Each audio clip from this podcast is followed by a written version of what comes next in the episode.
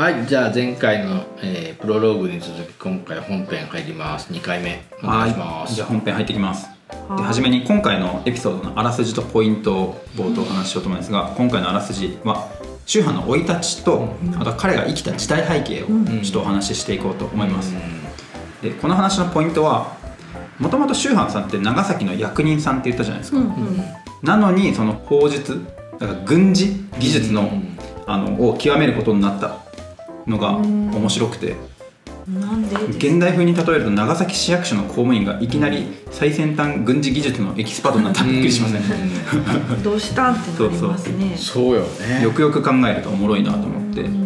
でなんでそうなったかっていうと、うん。彼の生まれた環境と彼が生きた時代背景っていうのが大きく関わってくるんで今日はねその2つの話をしていこうと思います、はーい。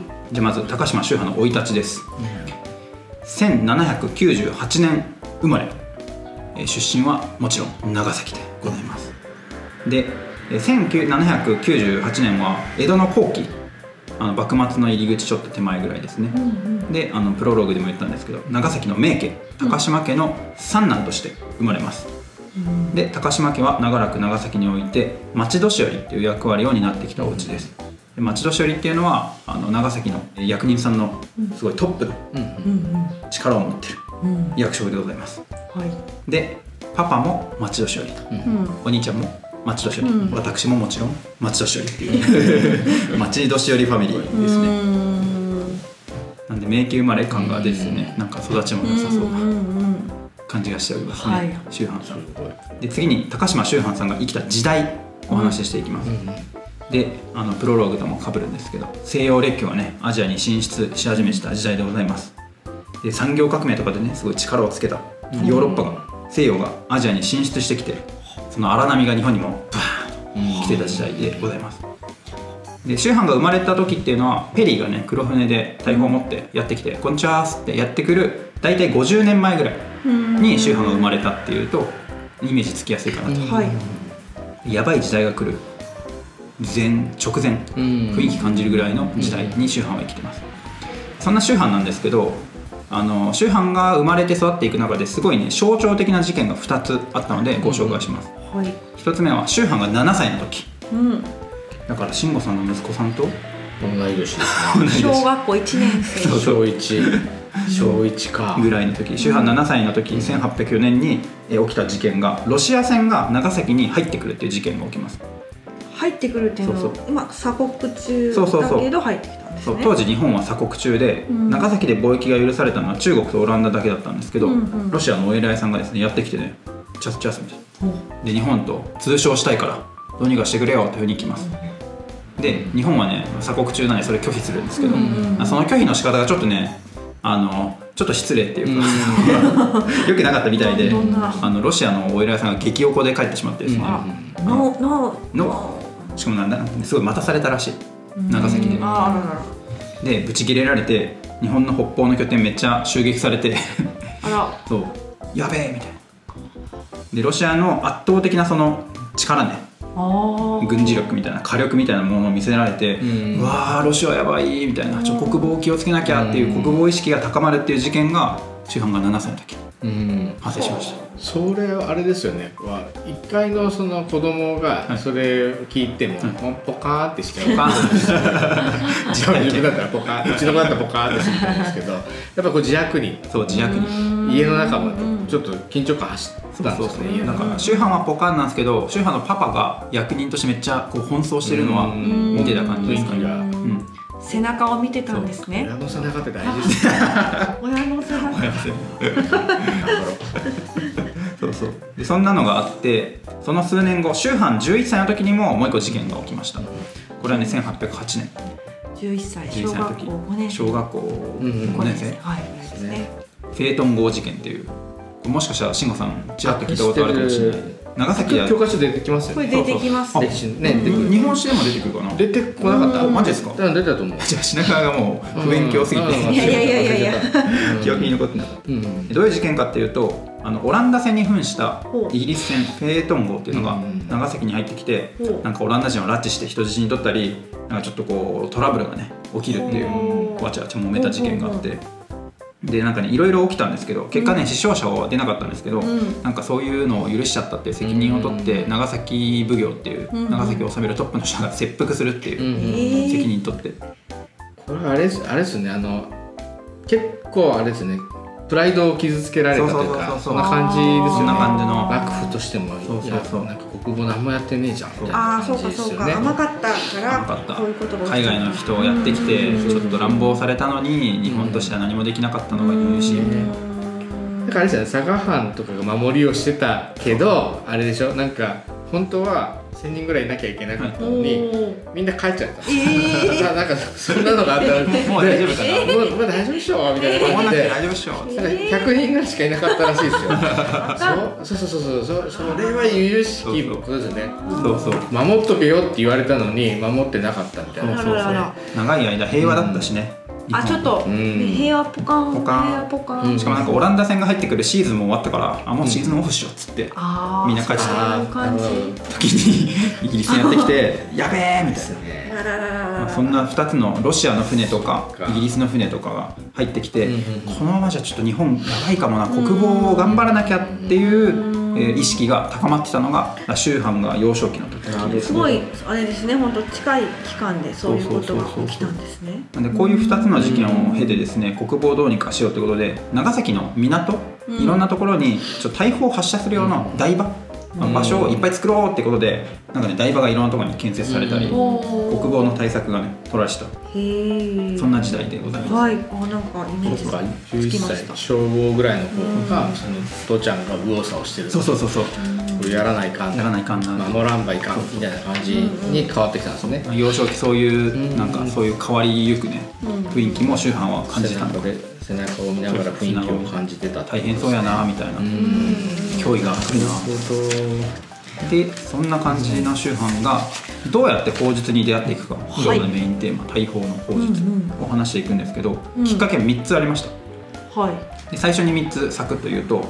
1つ目は長崎の役人さんも長崎警備に関わるようになったこと。2つ目は警備をするにあたってあまあ勉強しようってことで日本のね当時最先端の法術を長崎の役人さんが学ぶことになった。うん3つ目はあのね高島家の警備の持ち場が出島になったんですよ。うん出島出島担当。なので出島のオランダ人からいろいろ学べるようになったっていう、うんこの3つのポイントが宗藩が法術を極めていくきっかけになっていくんですけど、うん一つ一つちょっと詳しく話していきますね。はい。一つ目長崎警備に携わったことなんですけど宗藩が10歳の時ロシアの事件以降ぐらいですかね、うんうん。これはちょっとロシアの船とか来て危なかったから守り固めようってことで長崎のお役人さんも各所の警備、うん。あの担担当してください、手伝ってください、うんうんうんということで宗藩のお父さんも長崎警備の仕事に就くことになりました、うん。普段の仕事に加えて、うんうんうん。なんでイメージとしてはあの普段国防とか海岸線の警備は、うん。あの海上保安庁とか、うんうんうん。自衛隊がやってるんだけど、はい。現代風に例えると、うん人足りないから長崎市役所の人も来てみたいな。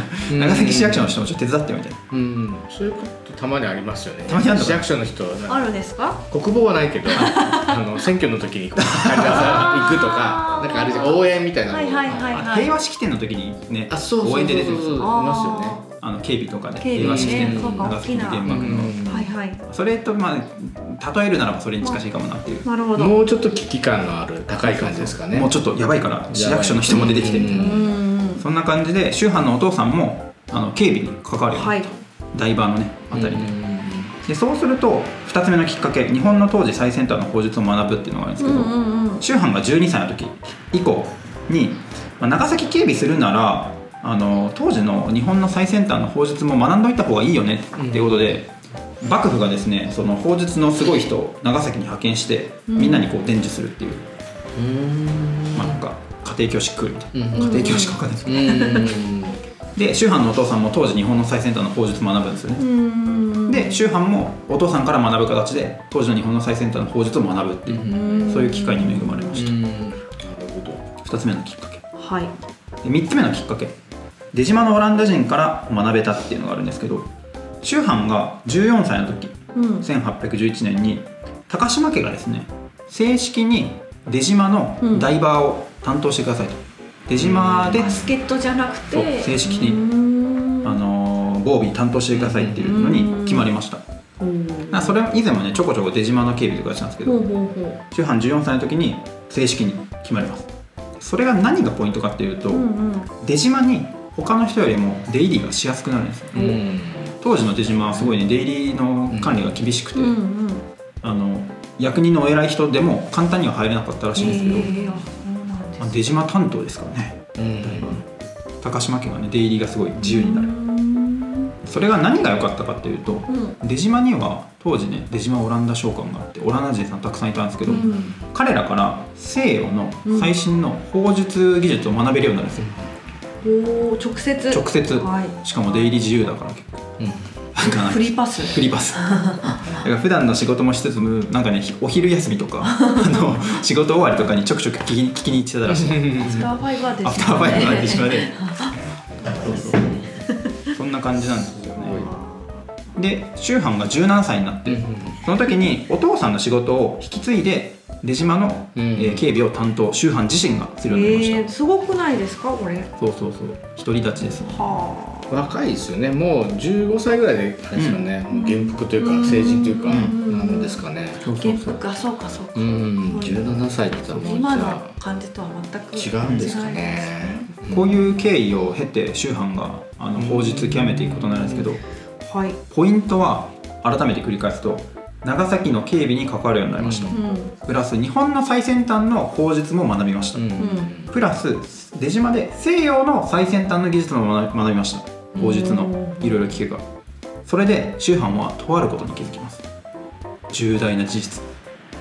それはうわ日本の法術弱すぎじゃね？あの気づいてしまった。気づいてしまうんですよね そうそうそう。西洋のね新しい技術も学んでるんで日本の法術ちょっとこれ弱いな。うん。遅れてるみたいな。遅れてる。うん。そう日本の法術って当時ヨーロッパが200年以上前に使ってたぐらいの技術レベルだったらしいんですよ、へえだからそうそう全然その外からやってくる軍艦とかに、うん。その日本の法術とか大砲撃っても全然効果がないと、うん。無力かつ非力、うんこいつはやべえ。ってことに気づきますそう。そううんだからね台場いっぱい作ったじゃないですかそのロシア戦とか増えても、うんうん。台場いっぱい作ってもその台場に据え付けられてた大砲が雑魚すぎると これこれ意味ないんじゃないみたいな。うん気づいちゃっそう気づいた。っていうことでじゃあ西洋の最新のね法術学ぼうと、うんうん。そうそうそう。西洋の法術をガンガンここから周藩は、えー極めて勉強していくことになります、うん。ですね。